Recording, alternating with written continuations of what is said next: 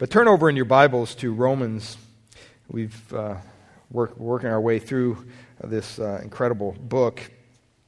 And uh, today I want to speak to you about biblical servanthood. Biblical servanthood.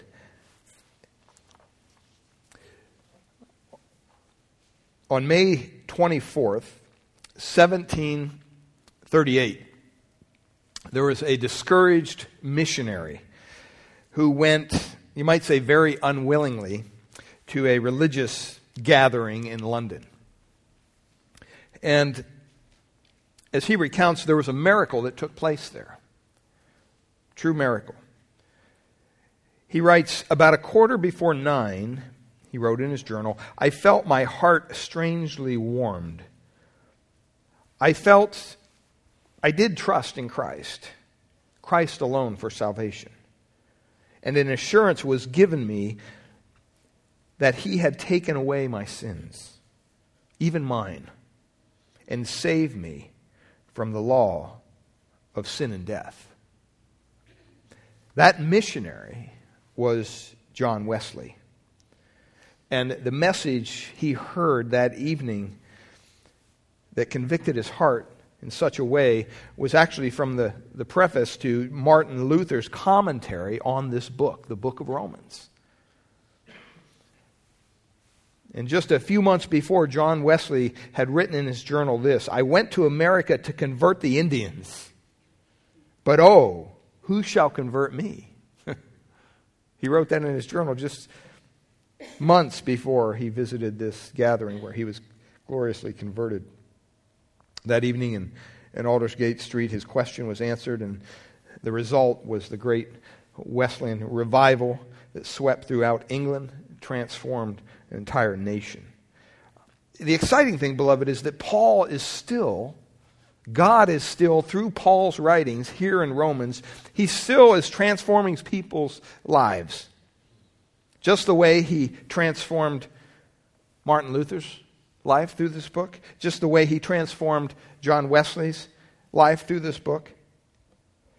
And the one scripture above all that brought Luther out of mere religion and into the joy of salvation by grace through faith was Romans 1:17 where it says the just shall live by what?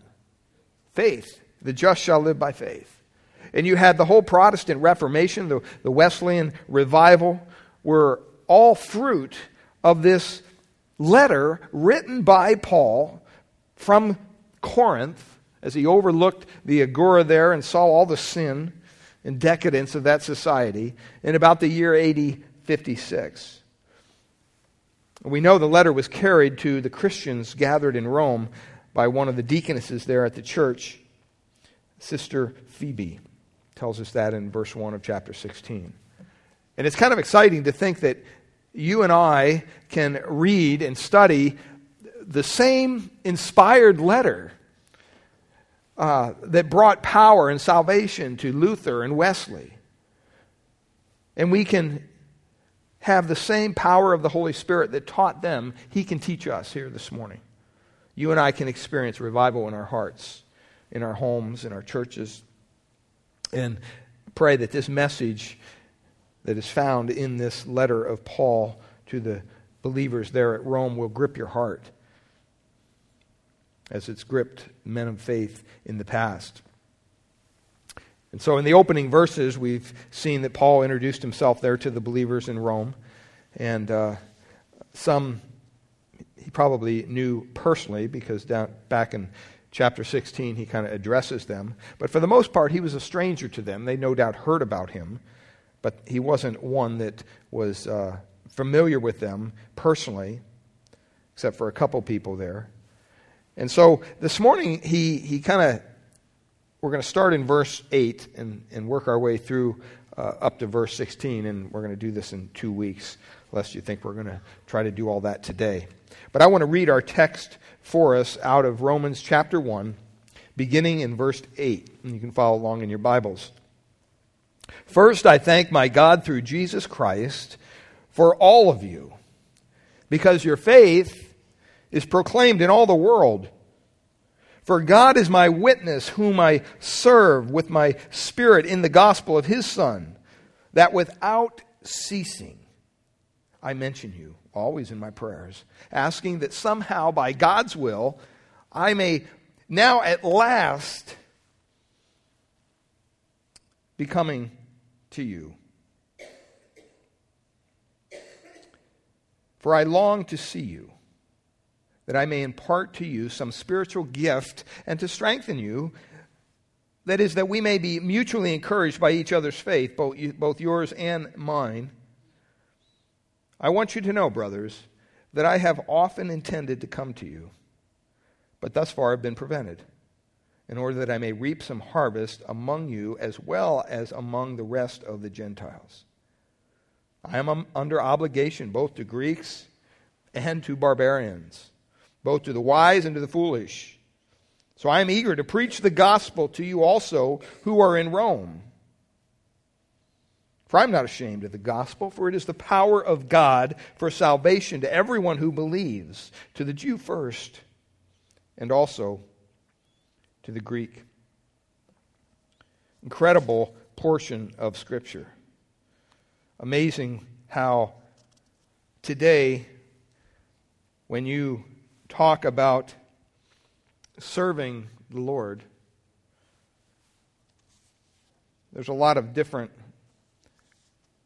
reasons and ways that people can serve the Lord. Um, some of those reasons or motives are good, some of those reasons or motives are bad. And we know that because there's going to be people that stand before the Lord Jesus Christ and say, Lord, Lord, haven't I done this? Haven't I done that? They're going to be recounting all the works that they did. And what is he going to say to them? Depart. I never knew you. So their works are going to be all for naught. I would say those are works done with the wrong motivation. Well, what are some of those motivating factors that maybe can creep into our lives. And this is just way of introduction to kind of set the stage here for what Paul is going to tell us about biblical servanthood. Because if you're going to serve the Lord, let's do it the right way, right? Let's do it in a biblical way. Well, one of the wrong motives that people have in serving the Lord, I think, is legalism. You see that oftentimes when someone first comes to know the Lord. Maybe they come out of a seedy background and they come to know the Lord, and boy, they, they, they become very legalistic. and they begin to judge everybody around them that's not doing everything the way they're doing it. And they try to keep a list of do's and don'ts. And they think if somehow, if they mess up, if they miss their devotion day or, or they miss a time of prayer, that somehow God is going to hold that in judgment against them. So they become very legalistic. They think that God, what God requires of you is not just salvation by grace through faith, but somehow you got to do a dance to get into the kingdom of God. And if you don't do the dance the right way, you'll never make it. You know, this is something that's not even uncommon with most world religions or cults.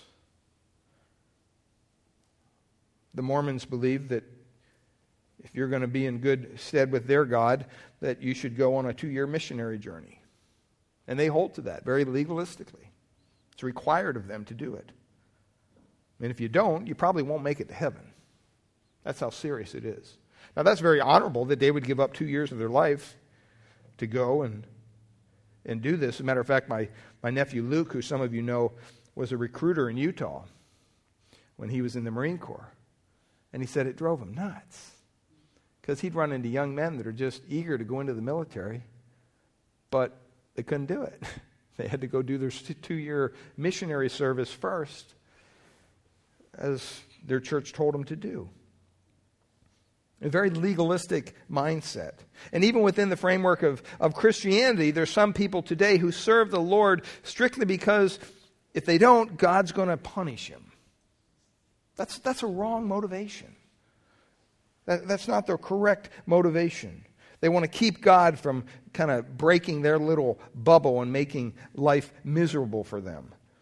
And so, if they do everything right and in the right order, and if they do this and do that, and, and they're just doing it out of a legalistic mindset.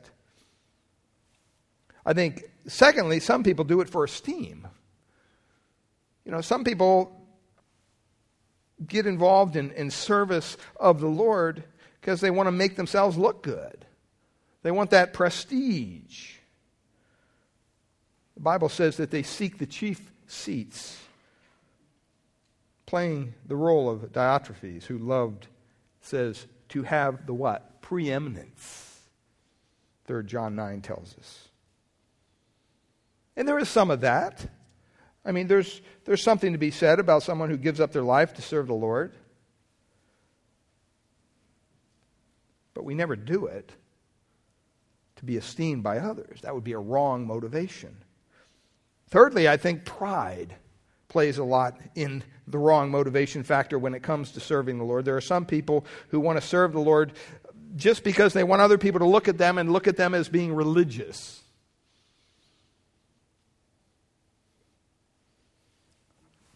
I was on a plane one time and I was sitting next to this middle aged man, and we got around to the conversation well, what do you do? And so, you know, the, the simple answer is, well, I'm a minister, I'm a pastor, or whatever, but I don't like to usually give that answer. So usually I'll say something like, I'm a teacher. Oh, really? What do you teach? And then you can kind of explain to them, well, I, actually, I, I teach uh, some information about an incredible book. And you go on and, you know, you got to got them on the hook then. Well, what's the name of the book? Well, actually, it's not just a book. It's actually a compilation of many books. And I'm surprised, you know, you don't know about this book. Well, what is it? What is it? And finally, you can tell them, and they're kind of like, oh, okay, you know. But it's interesting to me that when I told this one individual, finally it was out, oh, oh, you pastor at church. Yeah.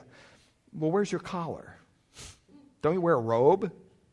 I said, no, I don't, you know wear a tie because my wife makes me to, but other than that, makes me, but, you know, um, that's about it. So it's kind of an important thing to some people. They, they look at that, that external trappings of religion and they say, oh, well, if you're going to be this, then you have to do that. And it's more to kind of feed their own ego, their own pride. I'm not against pastors that wear robes or collars, don't get me wrong, but I'm just saying I think some of them do it for the wrong reason. Um, I was talking to a police officer one time in Southern California, Riverside County, where I was serving as a chaplain, and uh, he said, Look, we have little placards that we can give you to put in your car. So if you go out to a crime scene or whatever, they'll know you're a chaplain. And he told me, Well, don't, just don't abuse it.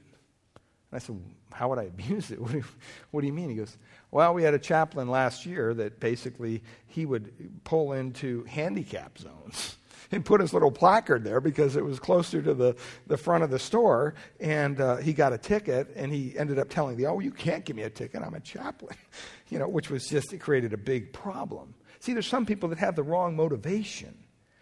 But I think also there's pressure. There's pressure that comes from peers. Sometimes maybe you grew up in a Christian family and your brothers or sister or, or maybe called to full time ministry or doing something in ministry and you feel under pressure to do it just to keep up with them. Or maybe your parents are making you do this. You know, there's an expectation there. Um, any of those reasons would be wrong motivating factors to get involved in service of the Lord. Um, the last one is not surprising money. There's a lot of people that, that get into the Jesus business, and, and that's unfortunately what it's become nowadays. You can see these individuals a lot of times on Christian TV asking for your money to support um, their lavish lifestyle. Um, they're simply out for the almighty dollar. That's all that matters to them. But they put up a good front, and so people follow them. They're deceived. And uh, you know, that's, that's the way that works. That's a wrong motivating factor to serve the Lord. And so God kind of says there are some motivating factors that are good, that are right. And I think the one thing that Paul wants these folks to understand is that, look, he's not like the ministers that he was a part of when in his religion of Judaism, when it was purely external trappings. It was purely the law. It was purely the robes they wore. It was, it was the guys that went out in the courtyard dressed in all the robes and pointed to the poor guy over in the corner and said, I'm glad I'm not like that sinner. I'm righteous. Look at that poor person. And Paul was familiar with that. And so he constantly, I think, in his ministry, wanted people to know look, if you're going to serve the Lord, serve him with the right motivation. And that's really what he gives us here. He gives us the right motivating factor for biblical servanthood. Paul was a, a, shepherd. Paul was someone who God was using to communicate his truth to these people, not just in Rome, but all over. And it was important for him to kind of lay down some foundation with them because, for the most part, the Christians in Rome really didn't know him that well. And so he wanted them to know hey, look, I'm not coming in here with flattering speech, and I'm not after your money. I'm not after this. I'm not after that. I just want to communicate the gospel. I just want you to hear the gospel of Christ. Paul cared about their spiritual maturity. And he knew from his own background what it was like to be part of the, the religion of the Pharisees and the Sadducees and the scribes and the chief priests and the elders. He was familiar with all that. And he was familiar with all the religious trappings that went along with that.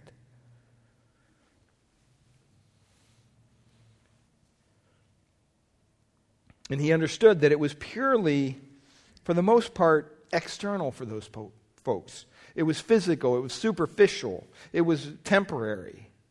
It wasn't something they took home for them.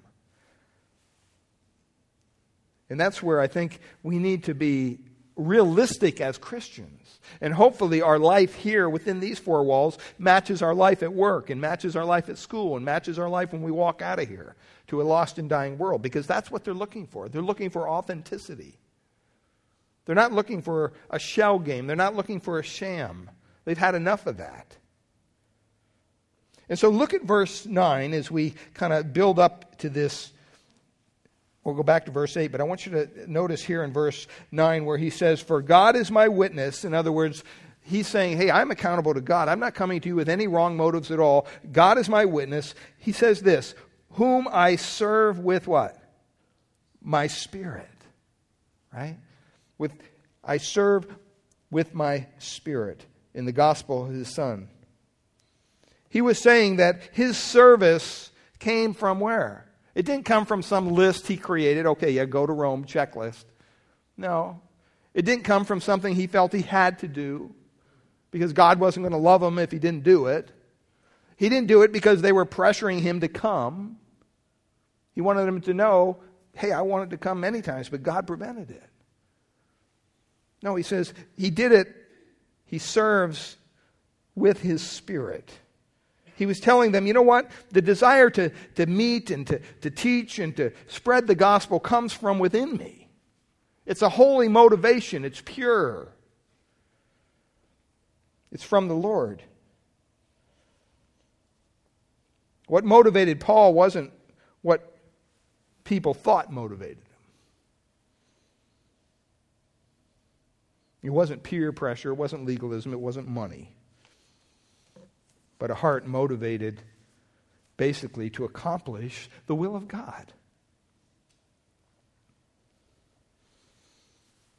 And when you look at, at Paul's spirit, he really, you know, that, that idea has the, you know, the whole heart, the, the mind, the soul, spirit, they're all involved in service. I mean, that's what should be when, we, when we're serving the Lord. We should be in it with everything you remember in high school when you were growing up? Maybe you had these. I don't know. Back east, we did. Football was a big thing, and different, you know, and, and usually the Friday of the big game. During the day, we were kind of excited because maybe in the morning you had classes, but right afternoon you'd have an assembly, right?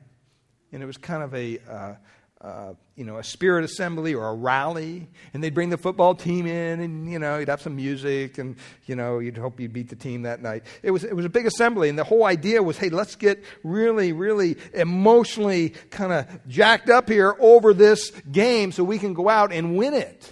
And you wanted the whole student body there.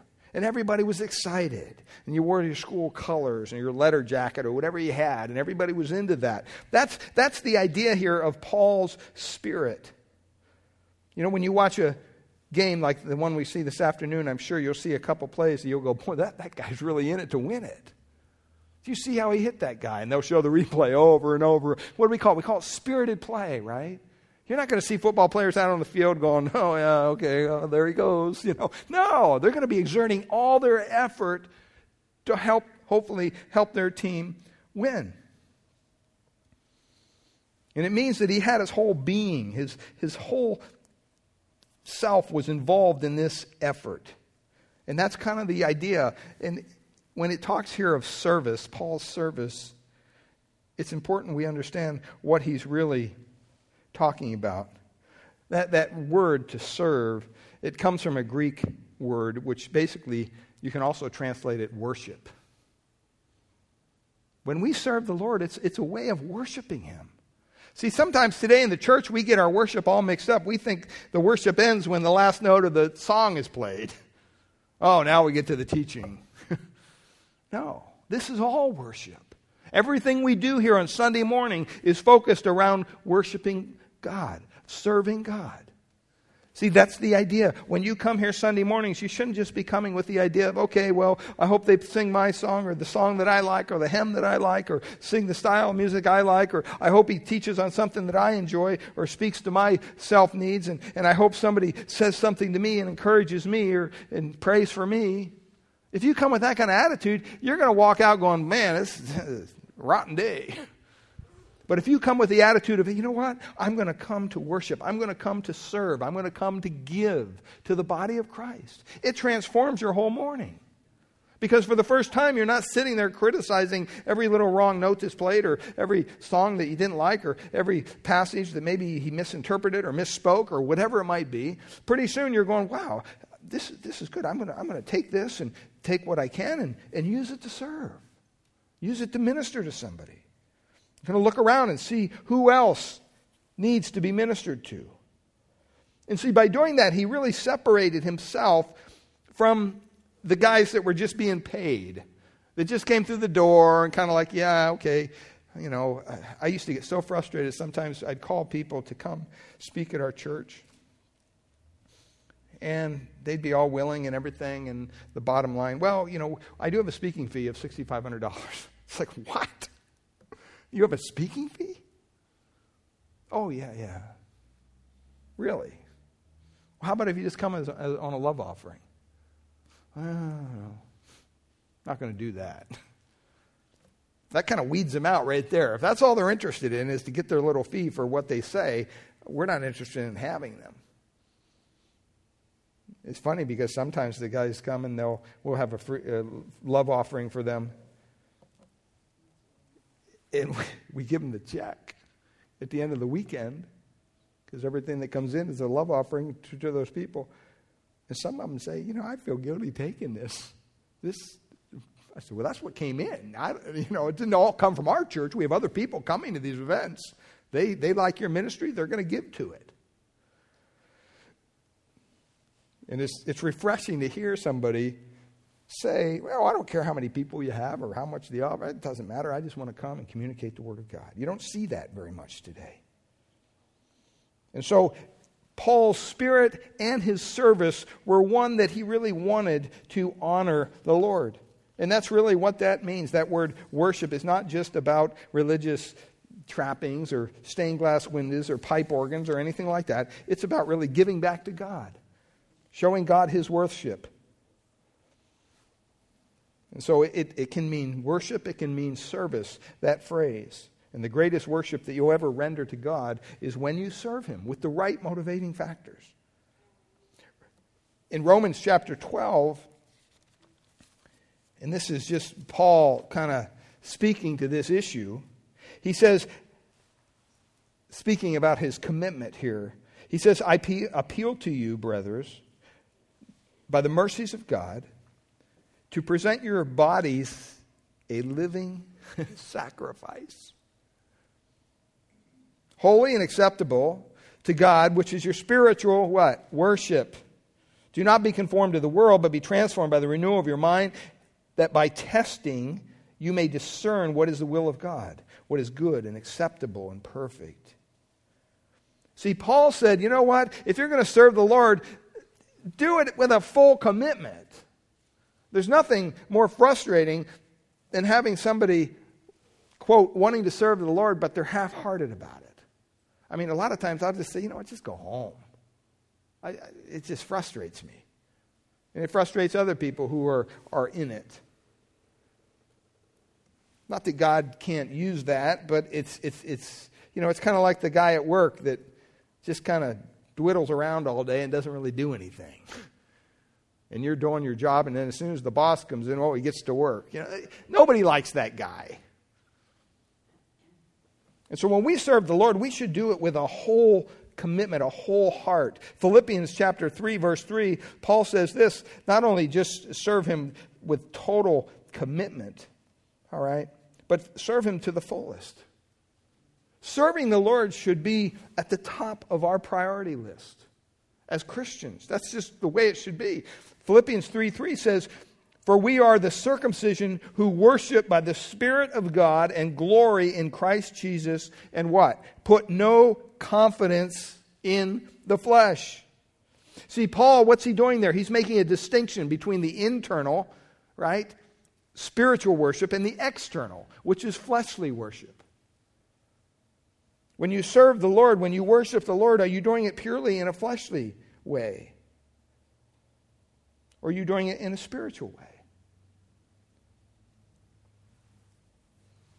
In Acts 27, Paul here is in the midst of the storm of the Mediterranean Sea, and he says, Yet now I urge you to take heart, for there will be no loss of life among you, but only of the ship. Listen to this. For this very night there stood before me an angel of the God to whom I belong and whom I what?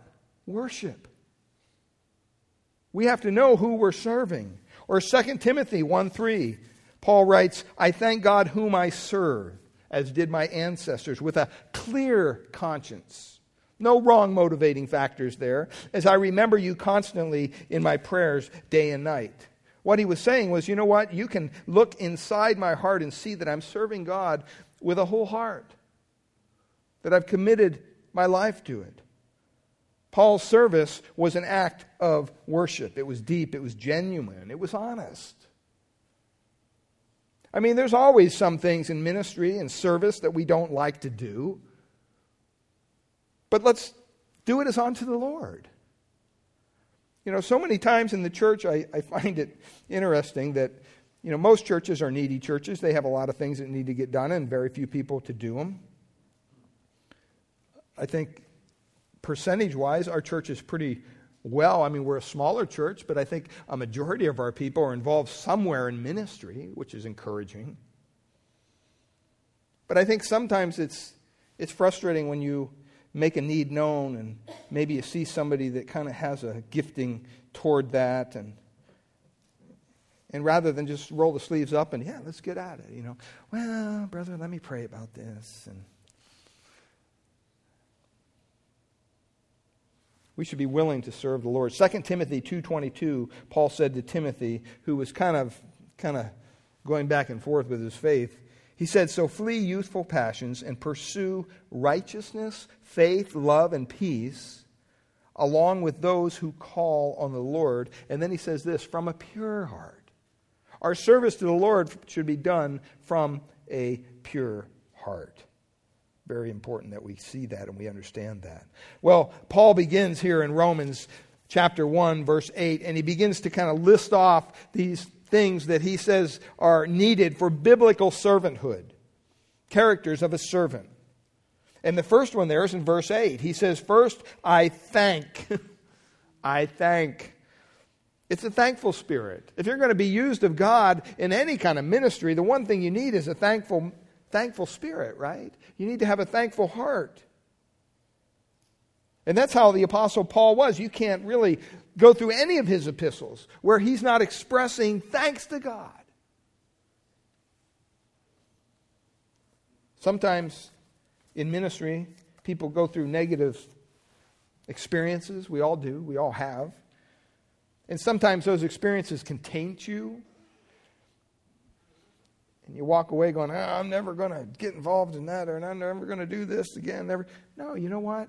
Change your attitude. Thank God that He brought you through that experience. Thank God that hopefully He gave you the wisdom not to repeat the experience. Don't use the experience to kind of just pull back and say, oh, every time I get involved in ministry, I get hurt. My feelings get hurt. Paul never did that. He said, I'm so thankful for what God has done in me. I, I, I just want to thank God even for you. and you notice he's not thanking them, right? He's not thanking them. That's really the the, the, the source here is he says, I thank my what? My God. I thank my God.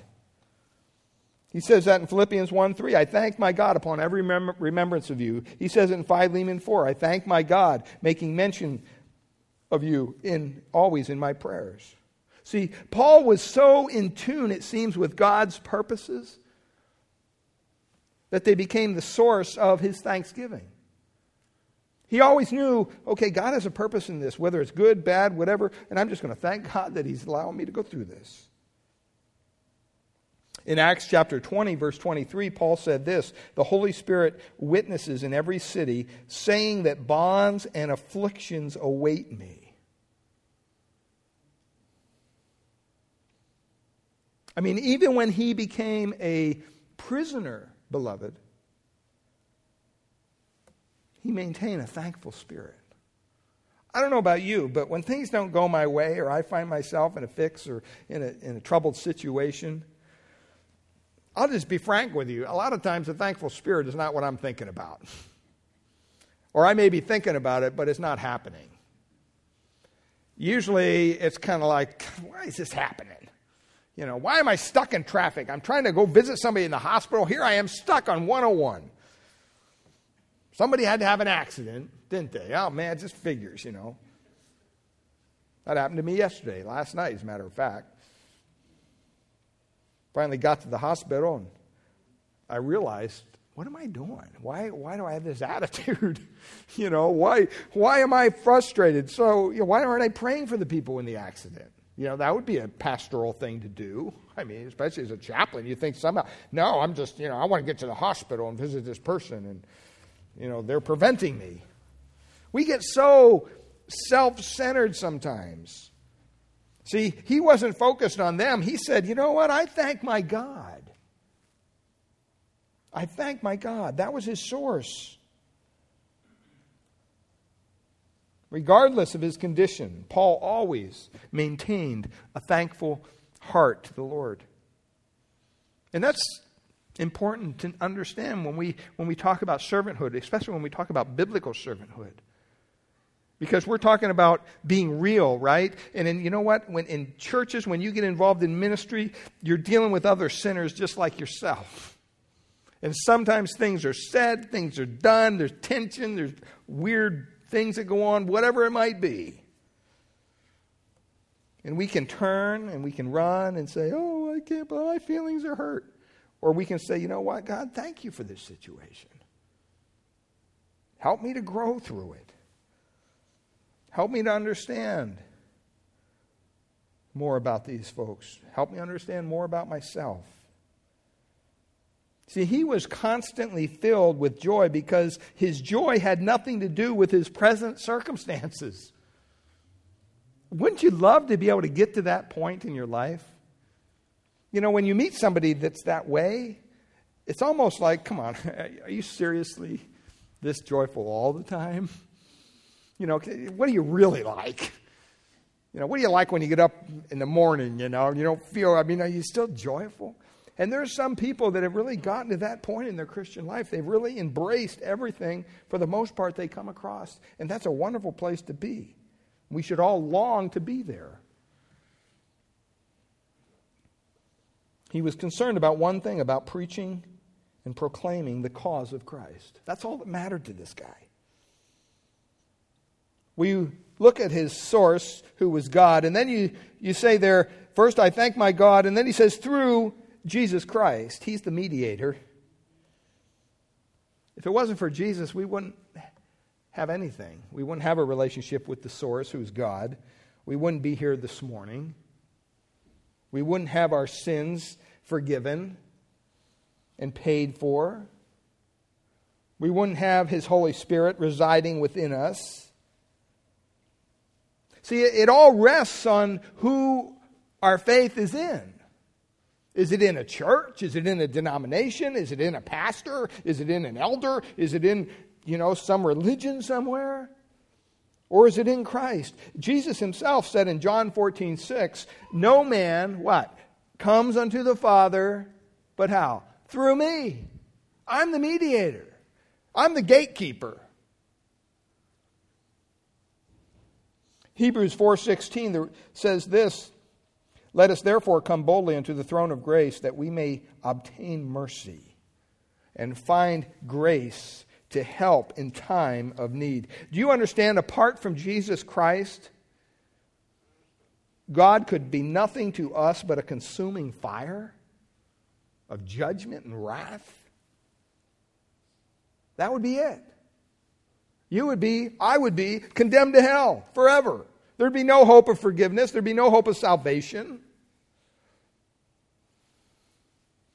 The only reason we can approach God is that Jesus Christ died in our behalf, on our behalf, in our place. And Paul served his God through Christ with a heart of thanksgiving because he understood that. He understood his source was from Lord, and he understood the only way that he could have that source in God was through his Son, the Lord Jesus Christ. If you don't understand that this morning, I pray that God would make that truth reality to you. If you're trusting in anything other than the work of Christ for your salvation, you're lost.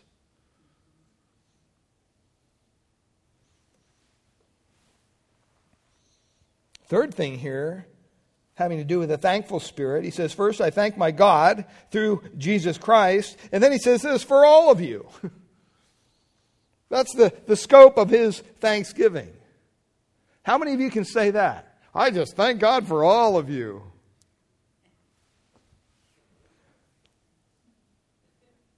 Who's popping in your mind right now? Well, yeah, accept that person, right? I mean, we all have that. Paul was was pure in heart to the point where he said, No, you know what? Good, bad, ugly, whatever. I'm thanking God for you. Doesn't matter. It was all encompassing. And what he wanted to show these believers here in Rome was that his heart was, was toward all of them.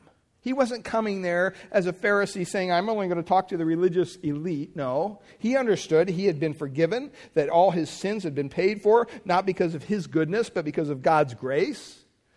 And he understood, hey, we're all on the level playing field here.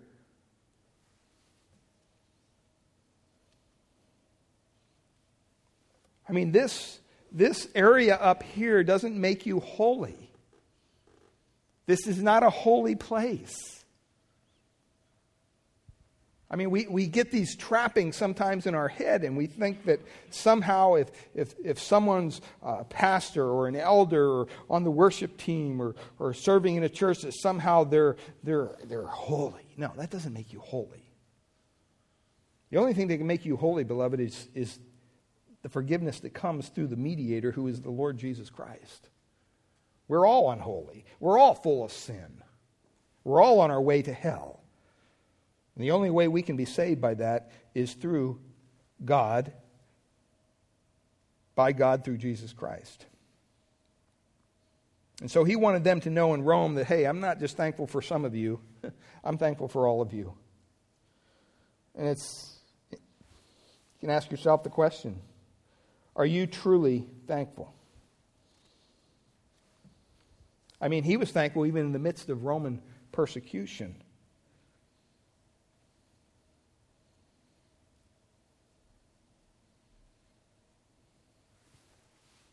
And when you look at different churches,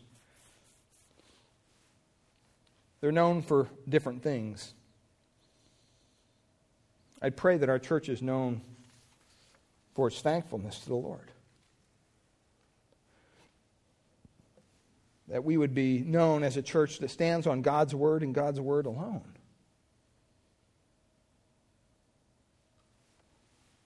A thankful heart is essential for true spiritual biblical service. Do you have a thankful heart? Are you overwhelmed with thanksgiving for what God has done for you? Because if you are, I guarantee you the bitterness and the resentment will fade away. It's hard to be bitter and resentful and thankful, it just doesn't go together. Ask God to heal your heart. Ask God to remove the bitterness or the resentment. Maybe that you're feeling even toward God, or toward somebody else. Because there's so much to be thankful for, you're really missing out. And see, the enemy doesn't play fair, right? So, in the midst of your service to God, he kind of comes alongside of you and whispers things in your ear. You know, you, you deserve a lot better than this. You don't have to be thankful. People should be thanking you for all you do. See, and he plays these mind games with us. And we need to step back and say, no, wait a minute, there's a lot to be thankful for. Make a list if it helps you. Sit down, take 15, 20 minutes, maybe an hour, start writing down on the list what am I thankful for? And see how far you can go. I bet you'll be surprised. It's hard to stop. Thankful spirit. Secondly, Paul talks about here in verse 9, he says, For God is my witness, whom I serve with my spirit in the gospel of his Son, that without ceasing I mention you in my prayers always. Paul here really was almost kind of redundant in his phrasing here. He says, without ceasing, and yet I do it always. He wants them to know that, you know what? Without ceasing here is the negative emphasis, always is the positive emphasis. Paul was basically telling them, you know what? I'm, I'm covering all the bases with you. I'm praying for you all the time. I'm that concerned for you. And he says, God is my witness. They didn't, remember, they don't really know him. They don't know him personally. And he called on God to really validate his ministry to them because they were maybe a little skeptical. And he's saying, hey, you know what? God is my witness, He knows my heart. Just as God witnessed about Christ's public ministry, he also testifies concerning the public ministry of Paul. And basically, he's saying, hey, this is, I'm doing this because God is, is working through me. You notice there he says, in my prayers too. He wanted them to know that he was praying for them.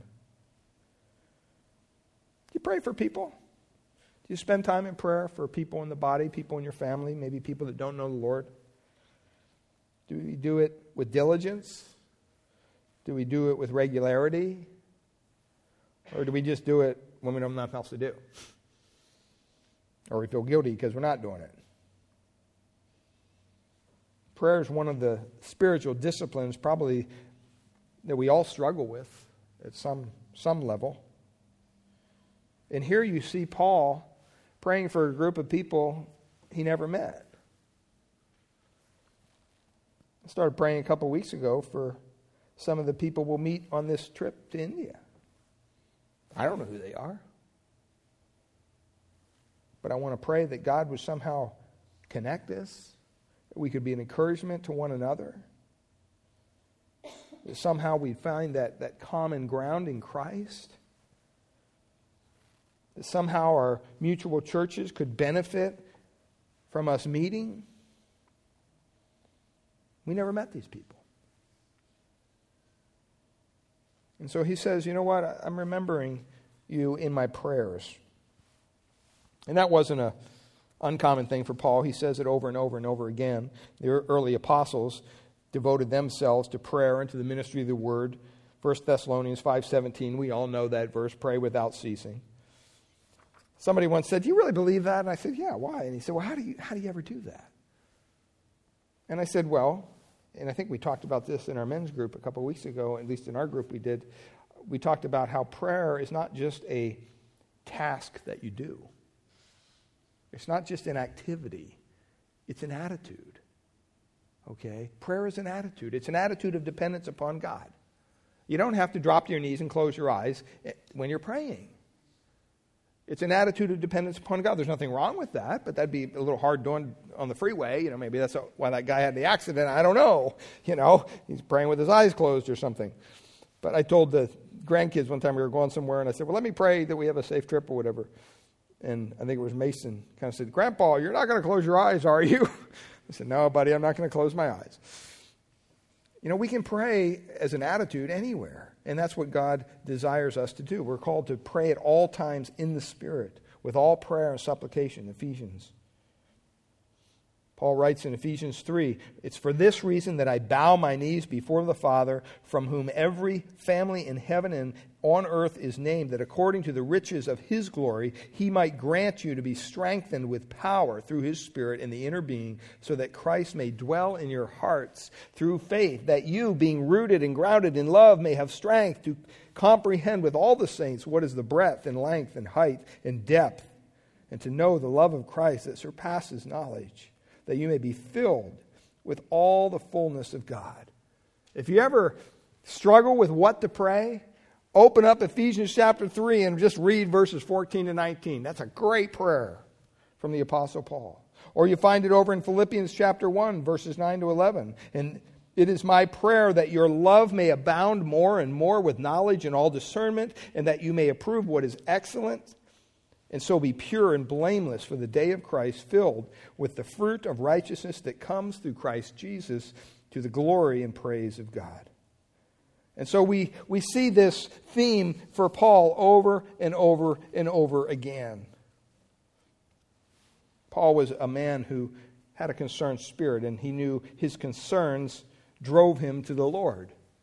Now, you can be concerned about a lot of things, right? And not go to the Lord. What's that called? Worry, right? Worry doesn't get you anywhere. Nobody's ever been helped by somebody worrying for them. When's the last time you told them, Boy, I'm really worried for you? Well, thanks, but what good does that do them? You know. I told that to my wife one time, and she goes, Well, you must not have been that worried. You didn't even call, find out I, what was going on. And so I had to eat my words. I thought, Well, yeah, you're right. I must not have been that worried.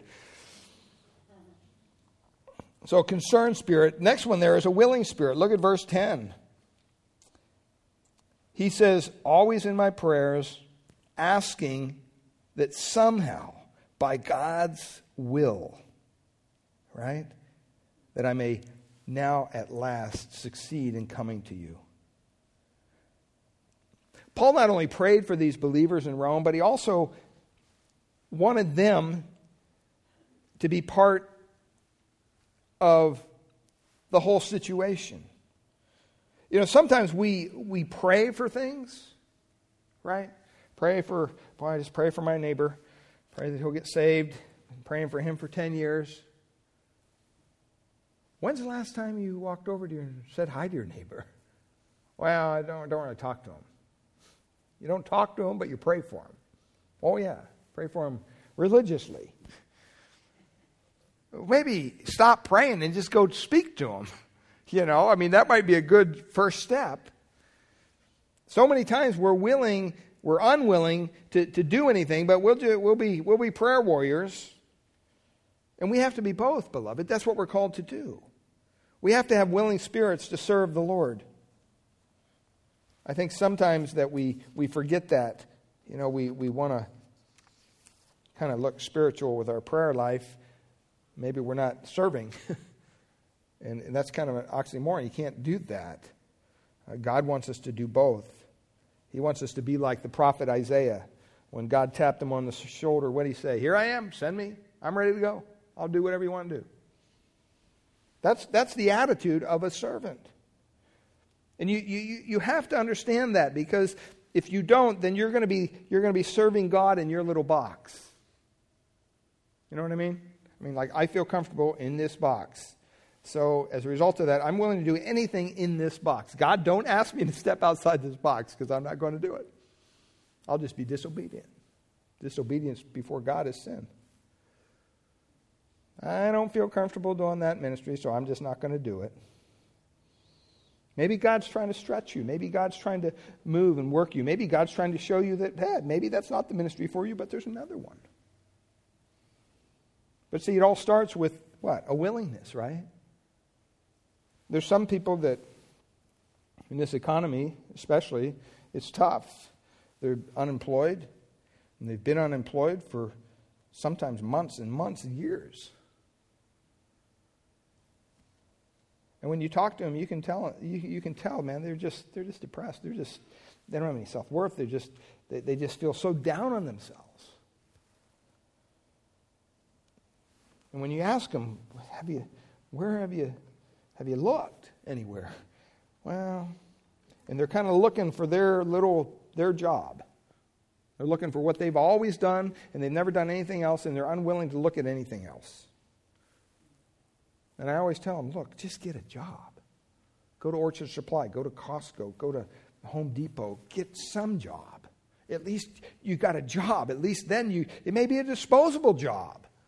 You can quit it when the other job comes, but at least get a job and that, that maintain your, your, your kind of willingness to be part of the, the system and pull in an income. But when you totally give up, when you're unwilling to do anything other than what you feel comfortable doing, you're really restricting the way God can use you at all. Next thing, there's a submissive spirit. He says, By God's will that I may come to you. This is a big one for a lot of people. We talk of that word submission. We don't like that word. Nobody does. See, Paul didn't want to go do his own deal, right? He just didn't want to go and, and say, ah, you know what, God, I don't care what you want me to do. I want to go to Rome. I want to do this. I want to do that. No, Paul was all about doing what God wanted him to do. He was really driven by his commitment to the will of God. And where do you think he got that? he got it from Christ. The Lord Jesus Christ, the Lord Jesus Christ himself was Paul's model. Look at what he says in Matthew chapter 26, verse 39. In the Garden of Gethsemane, remember, he's, he's on his face before his father, and he says, Oh, my father, if it's possible, let this cup pass from me. What cup? The cup of suffering that we're going to celebrate here in a few moments the cup that contained all the beatings, the, the cup that contained all the slander and the spitting and the pulling of the beard and the thorns in the brow and the mocking, the cup that included God turning his back on his own son. I mean, most people would say, Yeah, you can just pass that cup by. I don't need to drink out of that cup but not Christ. He says, You know what? Not as I will, but as thou wilt. He was the model for Paul. He's our model. In Matthew chapter 6, verse 10, he was showing the disciples how to pray, and he says, Thy kingdom come, right? Thy will be done on earth as it is in heaven. See, Paul really conformed his life to the will of God. Whatever God wanted, Paul was willing to do it. He was utterly concerned about serving him. I remember in Bible college, my biggest fear was that I would graduate from Bible college and God would send me to some jungle somewhere with bugs and snakes and dirt and not running water and outdoor pits for bathrooms and And those of you that know me know that I'm, you know, I, I'm not Mr. Camper. Okay, I mean, you can take your little tent and stuff, and you go have fun. I'll I'll spend the night in the Ahwahnee Hotel. Okay, that's my idea of camping. Okay, that's just the way I am. Uh, not that I don't enjoy it. I'll go out and sleep under the stars for a night as long as I can go and take a nice hot shower in the morning, and you know I'm good. But the idea of uh, going out for weeks and weeks on end and not being able to have those comforts it just pushes me over the edge. And my biggest fear was God, you're going to send me to be some missionary somewhere in some mosquito infested jungle. And it wasn't until I said, Lord, if that's what you want, okay. I mean, God brought me to the point where it's like, because I, I didn't know what I was going to do. I didn't go to Bible college to become a pastor. That's not what I did. I went to Bible college to learn more about the Bible. And when I was there, God kind of threw me into a youth group my senior year because you had to do an internship, and there was a little church, Fair Havens Baptist Church in Spring Valley, California. Pastor Jack was the, the, the pastor, and they needed somebody to teach their senior high group. So I called him on the phone. He said, Yeah, come on by Sunday. We're looking for somebody. I said, All right. So I showed up Sunday morning thinking, Well, this is just be interesting. He meets me at the door and says, Here's the book. They're downstairs. I'm like, I mean, he knew the college and stuff, but I mean, he, that was it. And I'm like, the book? Who's downstairs? well, the junior high and high school kids. Well, what do I just go through the book? We're on lesson four or whatever. Okay. I went down there. Come to find out, his son, who was a little older than me, was actually teaching the class. So I walk into the class and I'm like, uh, I guess I'm here to teach. And I got the little thing. And he's like, well, who are you? You know. Oh, I'm Steve. Oh, you're Steve. Yeah, they said you might stop by. Well, do you want to teach today? I said, Well, who are you? He goes, Oh, I'm, I'm uh, what's his name? Anyway, wasn't his name Jerry? I can't remember. Now it's going to drive me nuts. But he said, I'm the pastor's son. I'm like, You're the pastor's son? And you're teaching the class? I said, You can just go ahead and teach today. That's fine. Well, I'll teach half and you can do it. You know, we'll check it out. I said, All right. I said, Well, who do we have here? And we're going around this little circle, small group of kids, about 12 kids. And one girl, oh, my name's Rhonda. I'm the pastor's daughter. I'm like, Oh my God. I'm, I'm Jack. I'm the pastor's son, too. You know, all three kids were in there. And I'm thinking, Oh man, I'm not going to be here very long. I had never done that before. I mean, I went through Bible college, but I never taught a class. I never even saw a curriculum for, for Sunday school. But you know what? The idea here is that somehow I was, I was willing and I was willing to submit to whatever God had for me. And that's the attitude that God desires. And that's what Christ has. And that's what Paul's example was too. He says in Acts 21, Then Paul answered, What are you doing, weeping and breaking my heart? For I am already, uh, I am ready not only to be imprisoned, but even to die in Jerusalem for the name of our Lord Jesus. And since he would not be persuaded, we ceased and said, let the will of the Lord be done. You know what was going on here? Paul was being told by everybody that if he went to Jerusalem, Paul, don't go. If you go to Jerusalem and they're going to beat you up, they're going to imprison you, it's going to be the end. Don't do it. And Paul, that's what he's saying. Why, why are you breaking my heart? I'm going to do what God wants me to do. If that means I'm in prison, that means I'm in prison. And so his disciples finally said, You know what? This guy's a lost cause. Just go ahead, go do whatever you want. If that's what you feel God's letting you do, go ahead. You know, and there's a fine line there between our own wisdom and the wisdom of God. And we have to be sensitive to that. Because when I got the little email from the State Department saying, you know, now it's probably not the best time to go to Thailand, I said, I told my wife, and she's like, oh, we shouldn't go. I said, eh, you know, it is. It's in the Lord's hands, whatever it is. But then the next day, the next morning, we get a email from Randy and Edie saying, eh, we really don't want you to come right now. It wouldn't be a good experience. I mean, I could say, well, we're going anyway. Well, that might not be wise. So you have to be willing to submit your will to the Father's will. And some people say, you know what? If God's got this all worked out, If God's got a will and we're just kind of going to submit to it, then what do we even pray about anything for? Why do we do any of this? And I think it's important to understand that, you know what, we're just a small little piece of the, the bigger picture. And, and, God desires to use us in a way, and, and we submit to His will, and we, we do what He desires us to do. You know, this morning here on the worship team, if, if everybody else was playing, you know, uh, Blessed Assurance and singing Blessed Assurance, and I'm sitting at the piano while they're doing that, singing Mary Had a Little Lamb something's wrong. Something's not right. See, sometimes we, we want to make everyone else under our will, and that's not what Paul was willing to do. He said, No, I'm under God's will. And God, whatever you want, hey, if that's the song they're playing, I'm going to play right along with them. We have to be a, have a submissive spirit. The last thing here, quickly, is a loving spirit. A loving spirit. He says, I long to see you, that I may impart to you some spiritual gift to strengthen you. He wanted them to know that, you know what? Love involves giving. The Apostle Paul wanted to give them something. He wanted to, to demonstrate to them that he cared. That's, that's what God did. That's why we celebrate communion, right? John 3.16. For God so loved the world that he what? That he gave. He gave his only begotten Son. True love always involves giving. When you talk to a couple who's having issues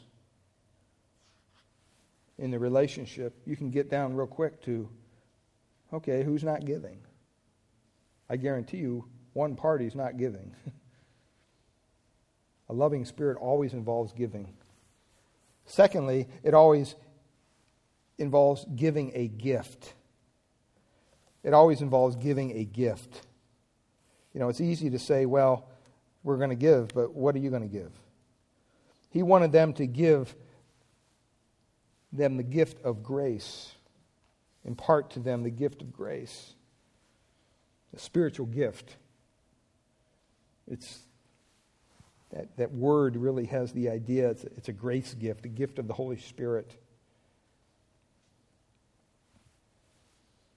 In Romans 11 29, Paul referred to God blessing Israel and he said, The gifts and calling of God are without repentance. Or in Romans 12, verse 6, he says, Having then gifts differing according to the grace that is given to us. See, we all have gifts. We all have spiritual gifts that God has given to us. The question is, are you using those to give to others? Whether it's time, talent, treasure. And the last thing here, God's love love, loving spirit involves giving the Word of God. And that's where he focuses here. He says, You know what? I want to give you something. I want to be able to strengthen you.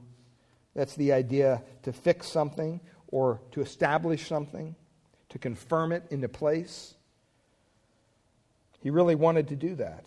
And that's where he says in Ephesians chapter 4 verse 12, the role of any Christian is to equip the saints for the work of the ministry for the building up of the body of Christ. See, that's what was Paul's heart. That's what he wanted to happen. He desired the body of Christ to be built up. But the only way that can happen, beloved, is when we do it with biblical servanthood and authenticity and honesty.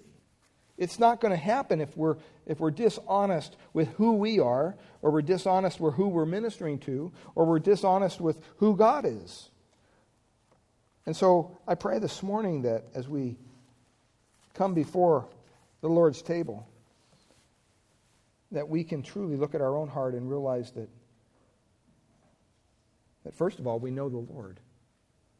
That, that we understand God's gift of Christ and, and we've trusted in Christ for the forgiveness of our sins. So when we come to this table, this means something to us.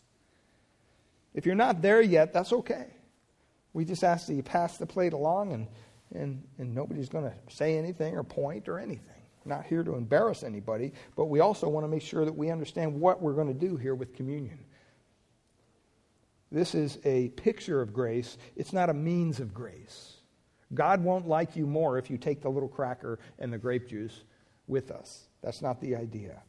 It's basically a symbol of something that was done by Christ on our behalf. Father, we thank you this morning for your word. Thank you, Lord, that biblical servanthood, just like it was in the life of Paul, can be in our life as well if we yield to your spirit, if we follow Christ as our mediator and understand that you're our source Lord, and all this is for your glory. We're not in this for our own glory. If we are, that's wrong. And so, Lord, I pray that we would check our own motivations at the door, that we would understand that when we come here Sunday morning, that we desire to serve you, we desire to worship you, we desire to give our all to you. And Lord, we pray that you would bless this time as we come to this table pray that if there's anyone here who's yet to put their faith or trust in Christ, Lord, it's never too late. Lord, you saved the thief on the cross before he died. Truly, you can transform a heart here this morning if they cry out to you, Lord, be merciful to me, a sinner. Help me to understand this man's words. Help me to understand that, that I don't have any righteousness in and of myself. I want this righteousness that he speaks of that's available through Christ and the forgiveness. That's a prayer that God will answer. He'll touch your heart, He'll bring you to a point of repentance. Father, we thank you and we praise Jesus' name. Amen.